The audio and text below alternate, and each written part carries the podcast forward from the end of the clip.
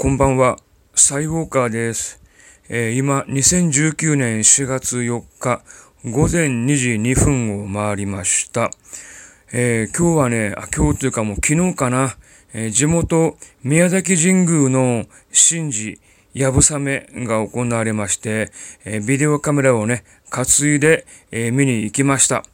あの、お馬さんが走る姿っていうのは、宮崎ではね、えー、JRA の育成牧場と、あと、綾町に馬事公園っていうのがあるんですね。うん。えそこでね、まあ、馬の走る姿を、えー、見ることができるんですけれど、まあ、僕はね、年に一回、このやぶさめで、えー、お馬さんが走る姿をね、えー、楽しんでおります。え今日は結構ね、え5頭ぐらいいたのかな。えその中で、えー、28歳の、えー、お馬さんがいて、まあ、オリオンという名前なんですけれど、私のね、横にいた女性が、まあ、そのお馬さんをね、一生懸命ね、頑張れ頑張れと応援してるんですよ。結構ね、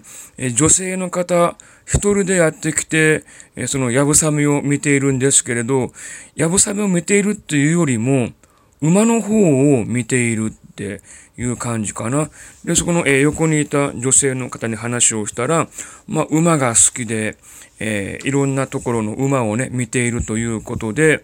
まあ、あの、えー、写真もね、えー、見ましたけれど、結構ね、えー、可愛いお馬さんと、えー、ツーショットの写真が、えー、たくさんありました。まあ、僕もね、えー、元、えー、理系の教員なので、えー、動物全般、えー、犬、猫、馬、牛、えー、全部好きで、まあ、馬なんかね、可愛いなと思いますね。あとその馬の、えー、シルエット、ね、もうすごいなんかかっこいいですよね。まあ、速く走るイメージがあって、まあ、車、スポーツカーに似たようなね、ま、イメージがあるんで、あの、